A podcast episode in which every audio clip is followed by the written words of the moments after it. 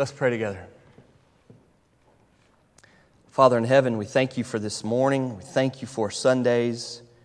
This day is a special day to us, God, different than the other six. For we can come and be together and we can worship. But God, you didn't necessarily make us for Sundays, you made us for every day.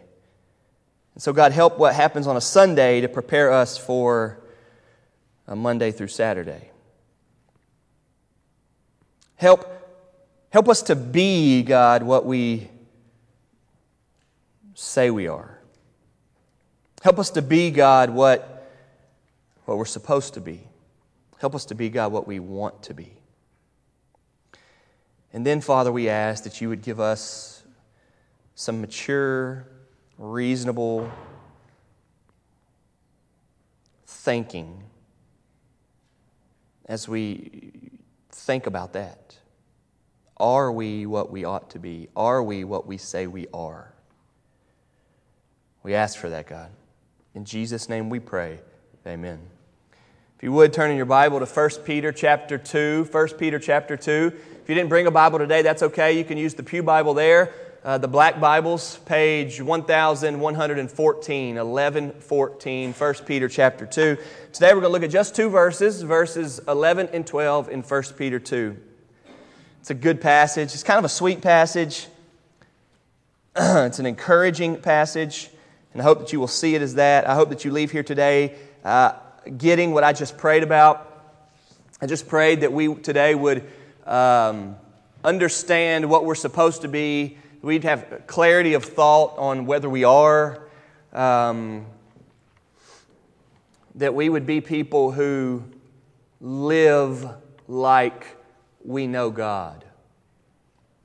And 1 Peter 2 speaks about that. That's what today's passage is about. Have you ever had a situation where you, you loved somebody and you just wanted them to do well?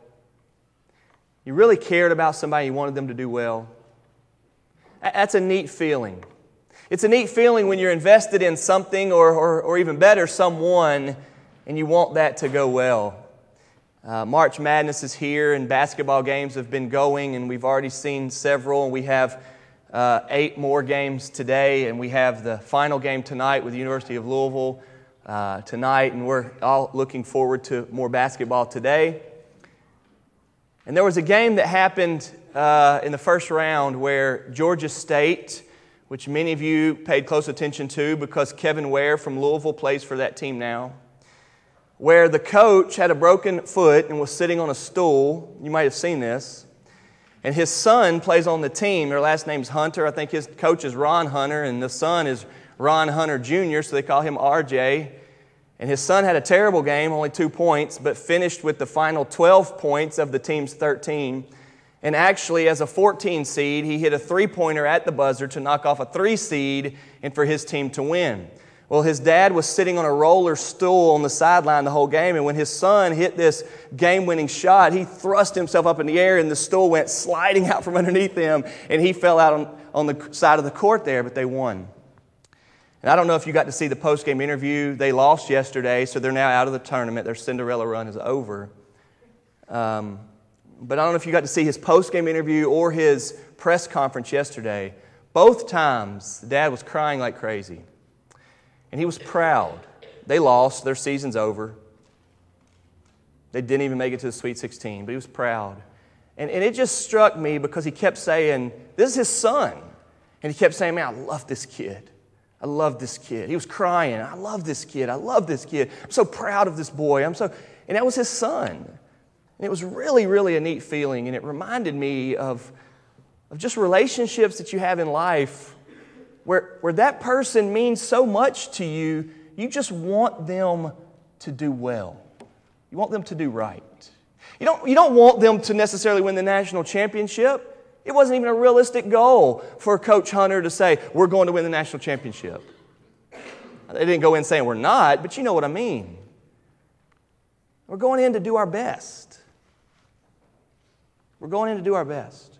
We're going in to play as hard as we can. We're going in to remember what we've practiced. We're going in to do what we can. And it's neat that the coach is saying, I'm proud of us. I'm proud of him. I love them. Special. A couple weeks ago, JJ had to compete in something for school, and as a first grader, they don't take competition all that seriously. But I remember leading up to that just going, All right, now, son, you, you've practiced, you know it. Just go do your best, man. I'm, I'm proud of you. Good job. And whether he'd have won or lost, doesn't matter. If he'd have done what he had practiced and prepared for, I was going to say, man, great job. I read a book one time that says when you're wanting to get your kid involved in something, whether it's studying or whether it's sports or whatever it is, if you want them to be into superheroes, one of the best ways to talk to them is to say, I love to watch you do that. They might have played a terrible game. You say, Man, I love watching you play. I, I just love sitting there watching you play, man. It's awesome. There's something about when the loving relationship's there, friendship, parenting, you know, whatever, however the relationship's there, when you, when you are telling them, I just want you to do well. If you're a parent, that makes good sense to you. If you have any other strong relationships, I hope it does. In the Bible today, we find Peter saying this to the Christians. He's already said a lot to them. They're, they're facing persecution. Christians living in the world at this time are, are, are receiving a lot of opposition from countries, from nationals, from governments, that, that them uh, rejecting uh, what is the way of the government or them rejecting what is the way of the religious system that's already in place and saying they are going to follow Christ and the Word of God uh, faces a lot of opposition at times and at places in the world. And, and, and Peter has been telling them to, to live their lives for God, to rest in the truth of God, to keep their eyes on Jesus, to turn away from their sins and be believing in Christ. And then we get to our passage today, and it's like you, you sense that Peter the Apostle just loves these people and wants them to just keep following, keep moving forward, hang in there, keep your eyes on the prize. Read with me, if you will, at 1 Peter chapter 2, starting in verse 11. Beloved. See, that's what I'm saying. He, he, he wants to say to them, Beloved. Now, this is not the first, this is not the intro to the book. At the intro to the book, he said some nice things to them. But this is in the middle. He says, Beloved. He, he's reminding them, I love you. He's reminding them, our relationship is, is a good one. He's reminding them that you matter to me. He says, Beloved, I urge you, as sojourners and exiles, to abstain from the passions of the flesh which wage war against your soul. Keep your conduct among the Gentiles honorable, so that when they speak against you as evildoers, they may see your good deeds and glorify God on the day of visitation. Just two verses, sweet passage. Let's walk through it. Beloved, Peter calls them beloved because they're dear to him, they matter to him. I hope and I pray that you have some relationships in life somewhere. Now, some of you may have a lot, some of you may have a few, but I hope that you do have some relationships where somebody is beloved to you. And you may not use the language that they used 2,000 years ago. You might not refer to somebody as, as beloved. But I hope you have some relationships to where you say meaningful things to them because of your loving relationship. I hope you have some family members that you can look in the eye and say something meaningful to. I hope you have some neighbors or some coworkers. Do you have any relationships where love is strengthening? I know it's going to sound a little bit weak, but I want to tell y'all something. When I moved here to Louisville in 2003, uh, I was in seminary and I was single, and I got a job waiting tables. And I, I worked at this restaurant waiting tables for off and on three years, and I loved, I loved doing it. And, and, and, and when I got there, there was one other person that worked there that was a Christian, and he quit. And I was the only person that worked there that was a Christian. And every day when I would get out of my car and I was walking into the restaurant, I would pray the end of Psalm 19, verse 14 God, may the words of my mouth and may the meditations of my heart be pleasing to you, O Lord. That's what I would pray going into there. And I prayed many times for those people that they would be Christians. Some had come to church with me, many had had conversations with me about Jesus, and I worked my, my, my rear off there and, and, liked working there. At times had received like employee of the month or whatever, waiting tables, and, and I enjoyed it. And I, and I made some good friendships there. Spent many times playing basketball, many late nights playing ping pong, many times hanging out with them, going to company parties, going to their homes. I made some real friendships. But I ended up getting married, and, and waiting tables is hard, working late at night if you're, if you're married. So I ended up quitting. And I remember my last night there. I was only there three years. I didn't retire, I just quit. And I remember leaving. And I remember when I had to say, I'll see y'all later, and knowing that it was the last time. I had prayed for those people, loved those people, and, and I remember walking out to my car. I know this is going to sound kind of weak, but I remember walking out to my car and I, I kind of started crying as I was walking to my car. Because God had made those people mean something to me, they mattered to me. And I know there's not a lot of other people in the world talking to them about Jesus, if any. But God had so put me there in that restaurant for a few years, and they mattered to me. They mattered to me. They had become beloved to me. Not, not as much as my wife and my kids or, or you all that I have been with for years. They didn't matter to me. I loved those people and I wanted them to know God. And I want you to hear from 1 Peter that Peter is writing a letter to people who are spread out all over uh, the dispersion, as it mentions in verse 1, people from all different cities. But they had become dear to him. I want to ask you if you live your life in such a way that that relationships are being made stronger. That you start to love people and people start to love you and you start to know that somebody loves you. And, and people start to know that, that you love them. So that there are times when you can have real conversations and say, hey, go do your best. Hey, go get the job. Hey, do the right thing. Hey, we're counting on you. And in many ways, this is what Peter's doing here. Right after he says, Beloved, he says, I urge you. Listen, we need to know this in life. You're not going to urge anybody to do anything if you haven't first loved them. If you can't call them beloved, you're not urging anybody to go anywhere and do anything. If somebody off the street walks out here today and says, Hey, man, I want to urge you to go over here and help this, this person, you're not listening. When somebody you love says, Man, can I urge you to, to make these changes? Can I urge you to make this decision? When somebody loves you, urges you, you listen. That's what's so beautiful about parenting. Really, that's what's so beautiful about motherhood. So many people respect and obey their moms because their moms have loved them in such a deep way.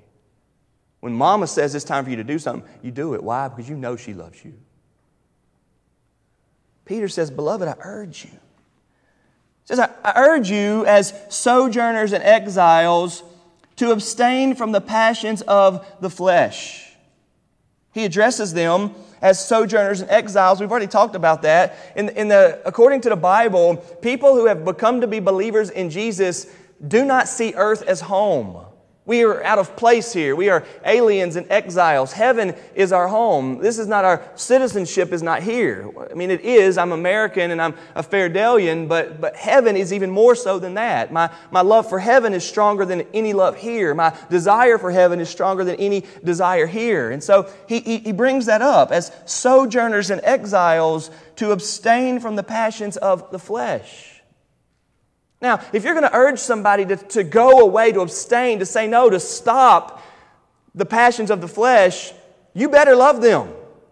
Because you're going to get a fight. You're going to be judgmental. You're going to be a hater if you're telling people to stop doing things. You better love them.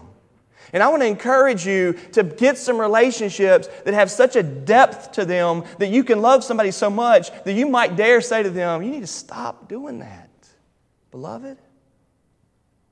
What is, it, what is it that he says to abstain from? What is it that he says that we need to stop? And it's the passions of the flesh. The Bible teaches us that, that you and I, in our sins, are going away from God. We're drifting literally, literally further and further away from God. The Bible says that, that, our, that our sinful, fleshly desires are coming from a dead heart, a heart that does not, is unable, not capable of loving God. We have desires that are like that. We have wrong desires. We do.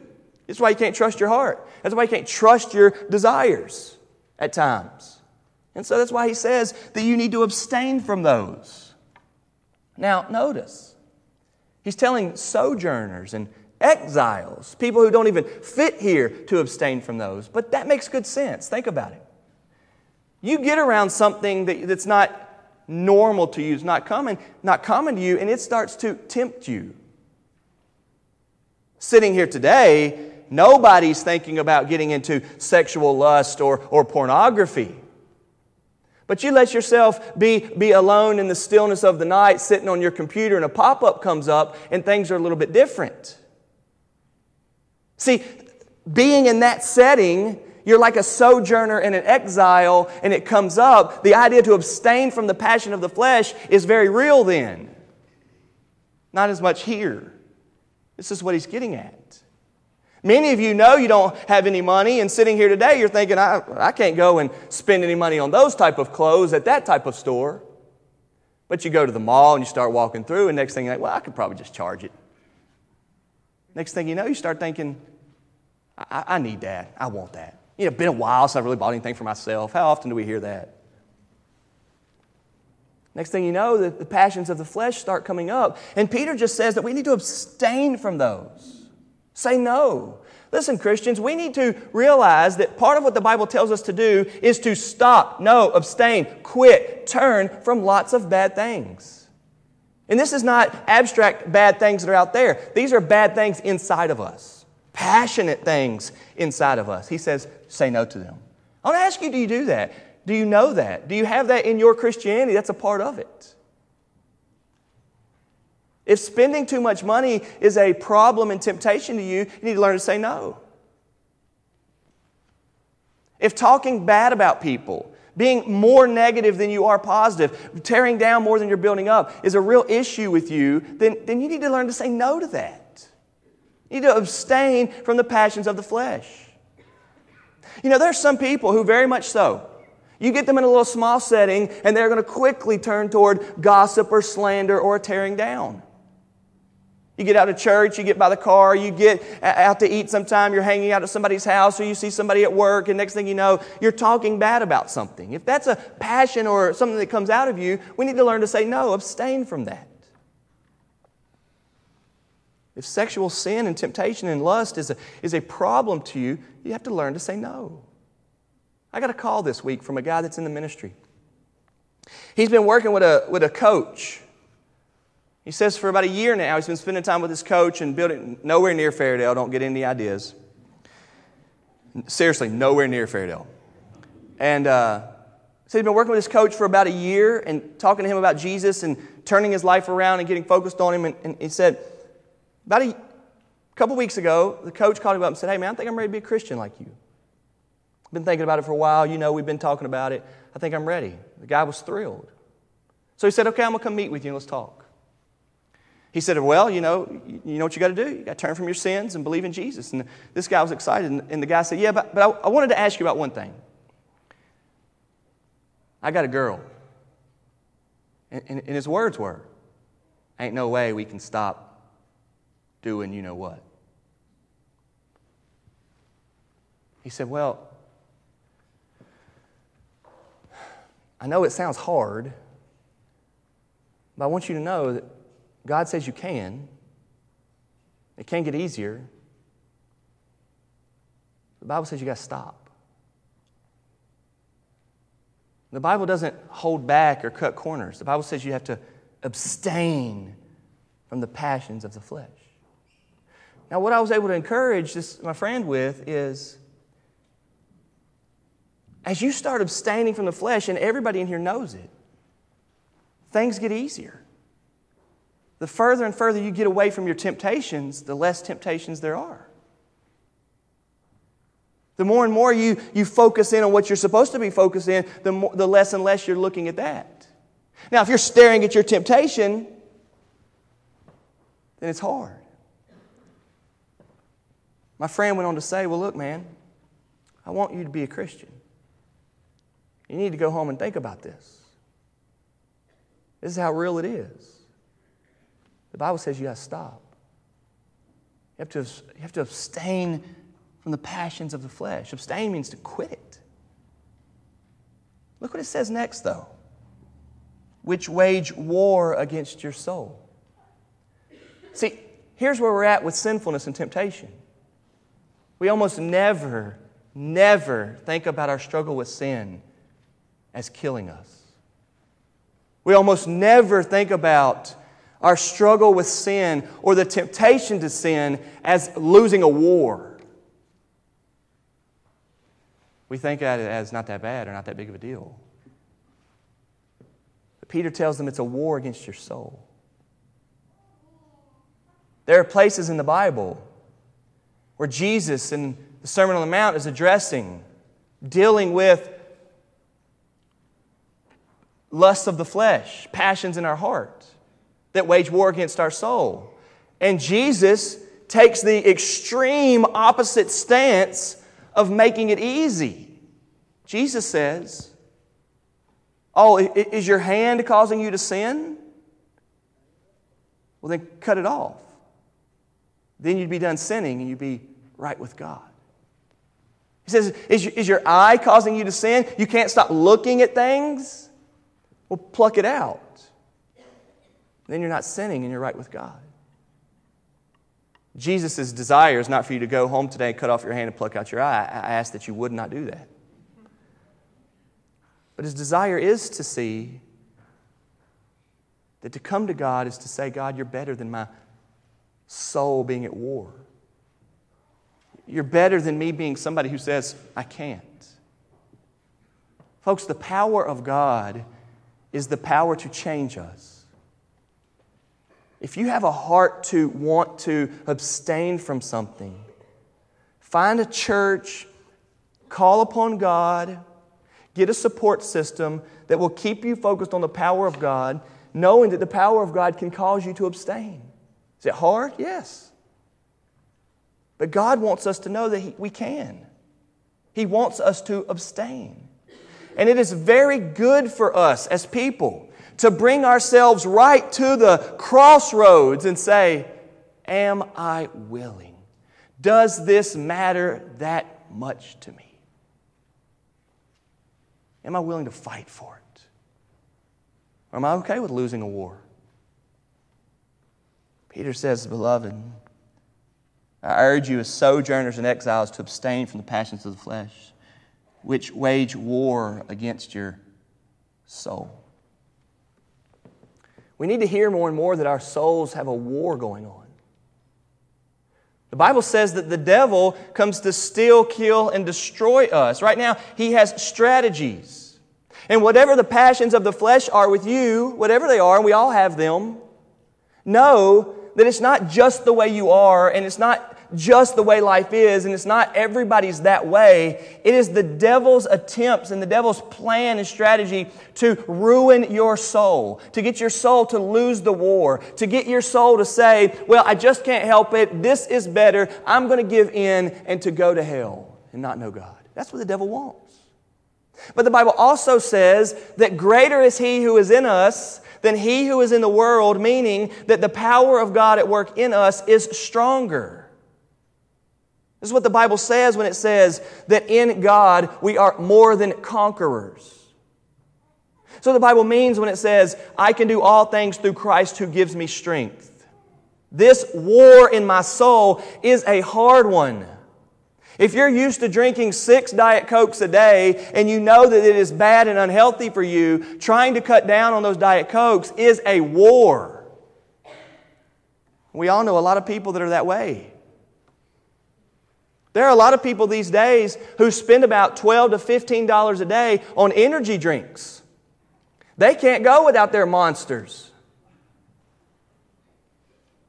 They literally can't.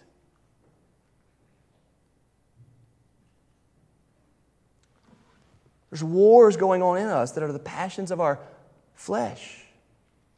And Peter comes and he says, abstain from those. Not because it's bad and you shouldn't do it.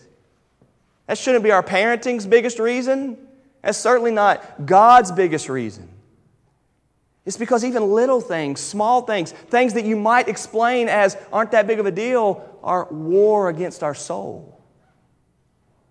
You know, at the end of the day, the person who is falling into the, the, the slavery of sin is the one who has not come to God for forgiveness. And the one who has turned from their sins, even limping, even crawling, and runs to Christ and says, God, help me, is the one who will be forgiven and will be in heaven. What God does in our hearts is give us a heart to abstain. John Stott says this, and I love this quote. Listen. He says, Sin and a child of God are incompatible. They may occasionally meet. I'm not at all telling y'all this is easy or that you should be perfect. He says they may occasionally meet, but they cannot live together in harmony. Everybody sins, everybody gives in at times to the passions of their flesh. But we don't let the passions of our flesh be who we are. We don't let those define us. We fight a war. We go to war in order to abstain from these. We don't want to be killed by sin and death and the devil. We want to know God. I want to go back here to the idea of sojourners and exiles.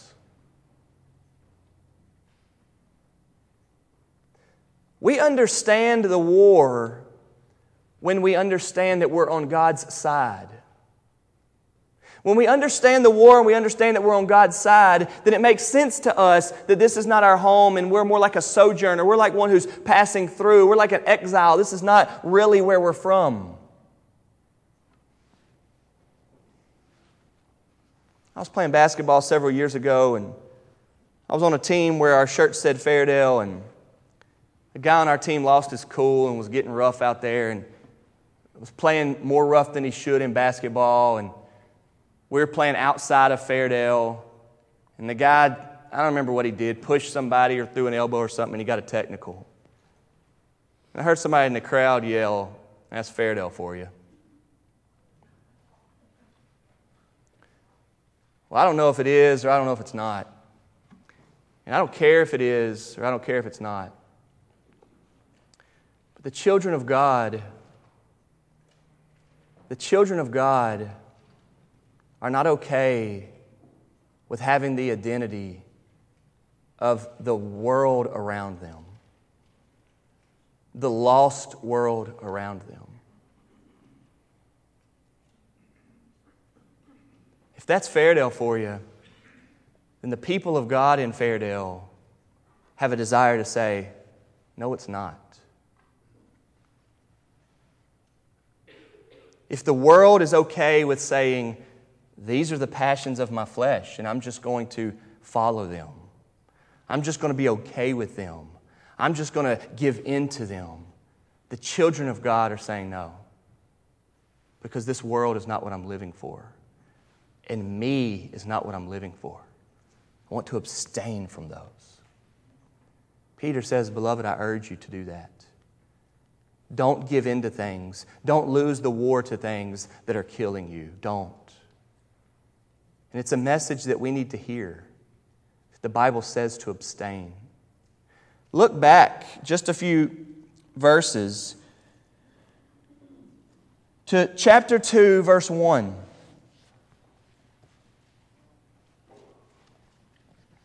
Here, he says to put away all malice and deceit and hypocrisy and envy and slander. We'd already talked about that. Peter in chapter 2 verse 1 is telling us that those type of desires, those type of reactions to what you're seeing in other people, and especially our speech to other people are, are a problem. Put those away. Those do not reflect the new birth. Those do not reflect that God has given you a new heart. Those do not reflect that you have been uh, overwhelmed by the love and grace and forgiveness of God. So put those things away. Here, in chapter 2, verse 11. Chapter 2, verse 1, more about our, our, our, our, speech. Chapter 2, verse 11, more about the, the passions of our flesh. We got to learn to abstain from them. For all of us who are Christians, we all have passions of the flesh. We must learn to abstain from those. Is it TV? Do some of y'all have the TV on 24 7? Day and night? Do some of y'all watch hours upon hours upon hours of TV? And you find yourself saying, I, I can't really live without it? Do you find yourselves in, in conversations that you know are, are unhealthy? You kind of wish you didn't even have that conversation? Do you find yourselves desiring more and more materialism? You got to have more of these and more of that and another one of those. Do you find yourselves happy or unhappy based off of those things and circumstances? Hear the word of God when it says, abstain from those. We can identify the passions of the flesh and we can abstain from those. And we are focused on that because we know it's waging war against our soul. Here's what that means, folks there are a lot of things in life that are bad for us. There are things in life that are wrong. And Christians, hearing from the Word of God, get that. So we're living our lives not scared to death. We're not living our lives as, as, as those who aren't able to go strong or be passionate or to make a difference or, or, or be successful. Not at all. But we are living our lives knowing that, hey, that might be bad for me. Hey, that's probably going to kill me. Hey, that's going to turn me into somebody I don't want to be. We know that. So we're living like we're in a war. We're living like our souls are under attack. And those things which are killers, those things which are destroyers of our lives and our families and our friendships, and certainly our witness to God. We want to abstain from. May you be strengthened, may you be proud in knowing there are some things you're resisting because you want to preserve, preserve your soul. In verse 11, he says, abstain from it. Then in verse 12, he kind of says it in the opposite direction. Look what he says, verse 12. Keep your conduct among the Gentiles honorable. Gentiles are people who are not believing in Christ. Gentiles are people who are not of the Jews. He says, Keep your conduct among the Gentiles honorable. Live in such a way that those people see the way you live and they like it. That's what he means. That when people observe your living, not whether they know what you believe or not, not whether y'all have had a conversation about salvation or eternity, not whether they've heard what church you go to and what your personal beliefs are, they just have watched you. They see how you conduct yourselves on your 8 to 5 at work. They know how you are to your wife. Wow. What a, what a statement there is in your life on the, to the world about the way you are to your wife. Or the way you are to your husband, or the way you are to your kids. And Peter says, while you're abstaining from the, the war on your soul, conduct yourselves in a way that is honorable. In a way that is honorable. Honorable. Why? Well, just because you should or that's the right thing to do? Not at all. The Bible is not going to give you simple answers like that. And you know what? Years ago, when churches weren't strong on Bible and strong on doctrine, and it kind of seemed that everybody went with the flow, that answer was good enough.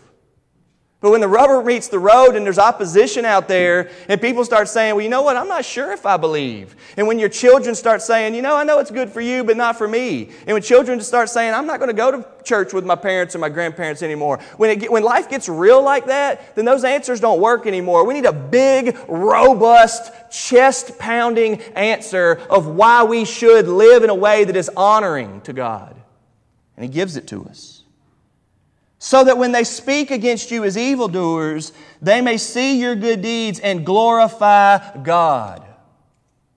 Folks, the Bible teaches us that the glory of God is the reason why God created. The glory of God is why your heart is beating right now. The glory of God is why God gave you another day. God made us for His glory, and anything we're doing that comes short of His glory misses our purpose to come to the very end of our lives on our deathbed or come to the very end of our lives and be clear in thought and to think, I have not lived for the glory of God, is to say, I've wasted it. Why should we live in such a way among all the people that are around us that they might see and know the glory of God? The truth is, is that everybody being a sinner does not behold the glory of God. The world doesn't. Everybody has sinned. All have fallen short of the glory of God. And with that being the case, then God has made it that His people would be the ones that are winning people back over. Nobody naturally drifts or defaults into, I want to live for the glory of God. Nobody at all. Well, the only way somebody who doesn't live for the glory of God gets to treasuring the glory of God is when somebody else who understands the glory of God influences them. Do you understand this? Seven billion people on earth Many do not know the glory of God. And the only way anybody will come to love and, and live for the glory of God is if somebody else who loves and lives for the glory of God influences them. That's the way it works. That's the way it works. And so your passions of the flesh are not just about you, while they are just about you and your eternity. They are about the influence and the difference that it makes in the world as it speaks to people about God. He says, Conduct yourselves in a way that is honorable, so that when they speak against you as evildoers. Interesting. Do you realize that if you live your life for God, that there will be people who don't like it? There will be people who speak evil of you. It happens. It just happens. I'm sure there are people, I don't hear about it a lot, but I'm sure there are people who think that Josh Green is a bad guy. I'm sure there are people who think that Josh Green is a problem. I'm sure there are people who think that First Baptist Church Fairdale is a problem. Does the Bible tell us that they should not be saying that or that we should try to get them to stop saying that? No. The Bible says people are going to say that. But the Bible does say that you should live in such a way that while they're saying that about you and they get to see you, they're like, they're not really that way. They're actually very honorable. They're actually fine people. They're actually those who are, are making a difference, that they may see your good deeds and glorify God on the day of visitation. Church, I'm, I'm strong on this point because the, the Bible wants us to know that for people to come to know God, they must understand Jesus, that He died on the cross for their sins, and that there is salvation in nobody else. Jesus is the only way. Yet, at, at, times, that's not the only witness we have. Now, they must hear that, they must understand that. But in order for you to get into that conversation, at times, there must be an honorable conduct that welcomes that conversation. And we have forgotten that. There are too many churches these days and too many Christians who are hoping that they might have a conversation with somebody about Jesus, but they've never heard Peter say, abstain from those things. Conduct yourselves in such an honorable way so that the next thing you do, maybe down the road, maybe months, maybe years, you find yourselves in a conversation with somebody. And the reason why you're in that conversation about life and war against your soul and how their soul can be saved from war is because of the way our conduct was, is because the way we have lived with good deeds.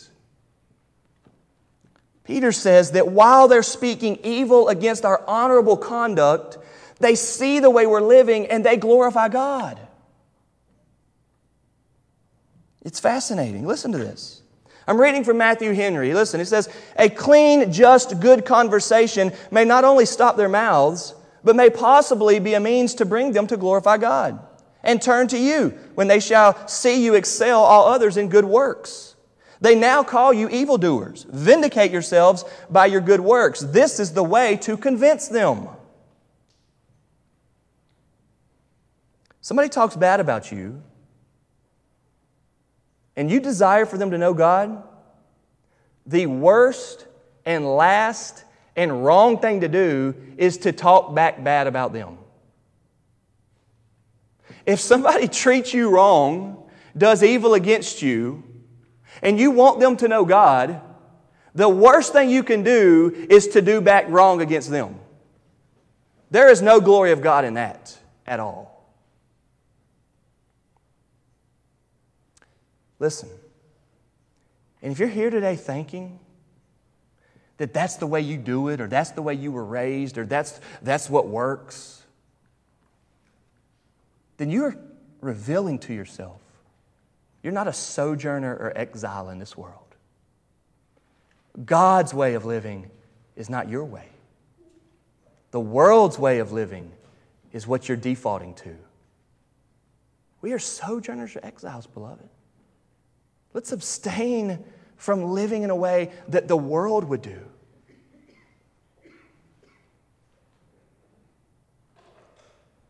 I'll never forget that time that my wife and I were, were out and about, and we met somebody, and he had a shirt on that said, Welcome to America, now speak English. And I remember thinking, wow, Well, he didn't know that my wife was not American. She's from Ecuador, and she speaks Spanish. For my wife's sake and her not being crushed, she knows English. It's a big blessing to be able to speak two languages. Very few people can, but she can, and so that helped her in that situation. If anybody in the world walked in this building right now, anybody in the world, wouldn't you want them to feel welcome? Yes. If anybody in the world comes to your house today, wouldn't you want them to feel, feel welcome? Hey, come on in, have a seat. Can I get you something to drink? I hope that's your natural reaction. Just because somebody might be from a different place or a different skin, or God forbid, a different religion or a different language, your welcoming to them should not be, you get like me, welcome to America. How haughty can we be? How high and, and arrogant might we be to treat people that way? I, I would bet that their reaction it would be deep down in their soul while they're crushed would be, believe me, I'm trying to learn English as fast as I can. It's the language that the whole world is using. I need English. That's partly why I'm here. Folks, if we're going to be sojourners and exiles because God is our God and God is our Father and heaven's our home, we do not treat and interact and deal with people the way the world does. We have abstained from those types of reactions. I know a man in Fairdale. He's retired. He's a rough and tough guy. He's strong, and you talk to him for a little bit, you know that he is. He's got his opinions. And every time I talk to him, he's bringing up politics and what I saw on the news and all that. It's some, it's some tough conversation. Well, guess what? I love this. Bosnians moved in down the street from him. Can you imagine? They're Muslims. Guess what they did? They sent their daughters to his house with fresh baked cookies. Will that change your opinion or what? Folks, God wants us to know that while people may have their evil thoughts about us, while people may be opposed to what they think we are, it is our great desire not to fight back. It is our great desire to say, watch our conduct, see how God has changed us. please experience the, the difference that God makes in people's lives. Matthew Henry's quote goes on to say, there is a day of visitation coming wherein God may call them by His word and His grace to repentance, and then they will glorify God and applaud you for your excellent conversation. When the gospel shall come among them and take effect, a good conversation will encourage them in their conversion, but an evil one will obstruct it. We know that. Our lives are, are certainly domino effects for why people are drawing closer to Christ or drawing further away from Christ. Who we are and what we're representing are either bringing people into a clearer picture of God or pushing them to a further picture or a darker picture of God. And that's a shame because God is a beautiful, awesome picture. He's the best thing for you. Oh, that God would not make us live in such a way. Or God, oh, that we would not live in such a way that we're making God look like something that He's not. I was talking to some young men, some college students this week, and I was asking about one of my buddies who's just a, really a stud guy, athlete, uh, this awesome guy, but loves Jesus. And, one of the young men said to me, You know, that's why I started attending that thing, because he was there. And he said this to me I was so impressed by him that I just wanted to go there and see him and meet him. Quote, I didn't know I was going to get saved. He was so drawn to this man and the way he lived his life and how he had a conviction for God. How he was a humble man, that he wanted to be around him. And then being around him, he came to know Jesus. This is what Peter is asking the church to be like. Conduct yourselves in such an honorable way among the people who don't like you that they start thinking, she's not what I thought she was. They're not really like that. Folks, what is people's perception these days of churches? That we're judgmental, that we're holier than thou, that you have to dress a certain way, that we're boring, that we're stuck up, that we're snobby, that we're, I mean, we could go on and on to what people think.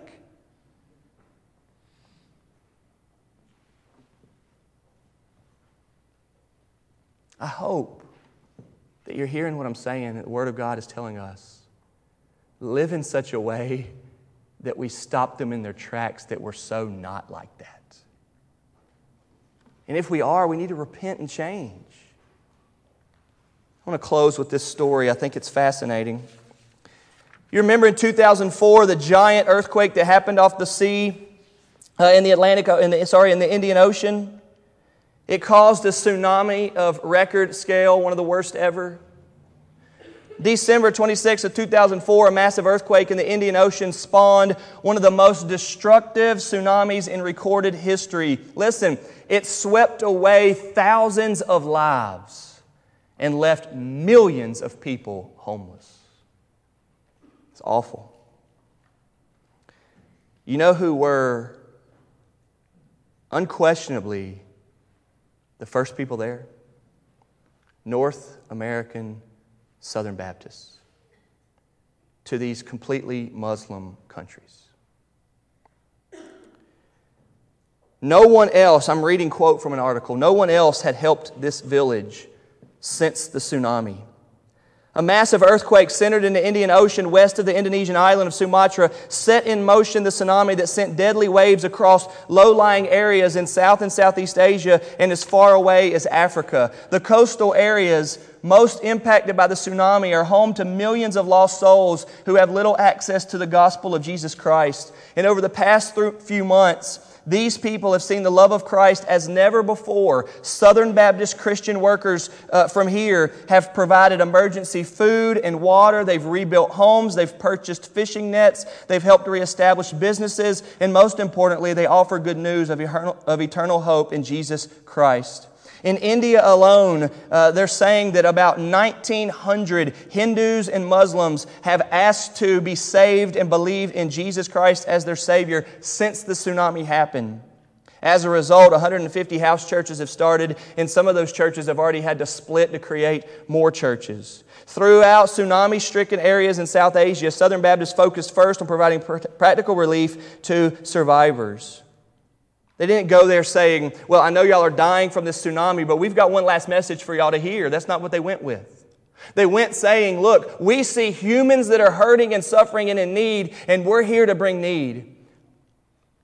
Southern Baptists alone, listen to this, gave $17 million to tsunami relief to Muslims in Indonesia. $17 million. Our primary guideline was to put people back to work by doing boat repairs, engine repairs, providing nets, purchasing boats, catamarans lost in the tsunami, and later vocational training for those without jobs. We also helped with physical needs by providing food, fans, sleeping mats, kerosene stoves, tarpaulins for shelter. We also helped organizations focusing on children affected by the tsunami, especially orphans and semi orphans, children who lost one parent, by providing school supplies, shoes, clothes, and recreational equipment. It says after the tsunami, we had all types of people saying they were coming to help us. And it says, quote, many did not live up to their promises. But when they came to us, they came with help. And they also gave us the good news. Folks, when we think we've just got the truth and I'm going to pound that into your head and you're wrong and I'm right, you're going to make no difference at all. Matter of fact, the Bible doesn't even tell us to go about it that way. The Bible tells us that heaven and hell hang in the balance. Eternity is awaiting. And the only way to get right with God is through Jesus on the cross. The Bible says very clearly that we should so live that people are convinced of that. Beloved, we should abstain from our fleshly desires and passions that are war against us. We should conduct ourselves in an honorable way so that while they're speaking evil about us, they see the good works and they glorify God. And then God will save them. Folks, may this be the desire. Our church's mission statement is to proclaim Jesus while. We were very particular about the word while being in there. While loving and serving both God and people. I don't want people to hear about Jesus from me or from us unless they have first seen that we want to serve them. I don't want people to hear about Jesus from us unless they have first felt that we genuinely love them. And while we have loved them genuinely and served them faithfully or sacrificially, may they then have their ears and eyes opened up to why are you this way? And we can tell them about the blood that flowed from Jesus on the cross that washed away our sins and brought us to Christ, brought us to God. May that be who we are. Let's pray together. Father, thank you for 1 Peter chapter 2. May we be sojourners and exiles. May we be a people who are living in such a way that people cannot see a consistency with their evil talk about us and what they see in us. We ask for that, God. In Jesus' name we pray. Amen. If you're here,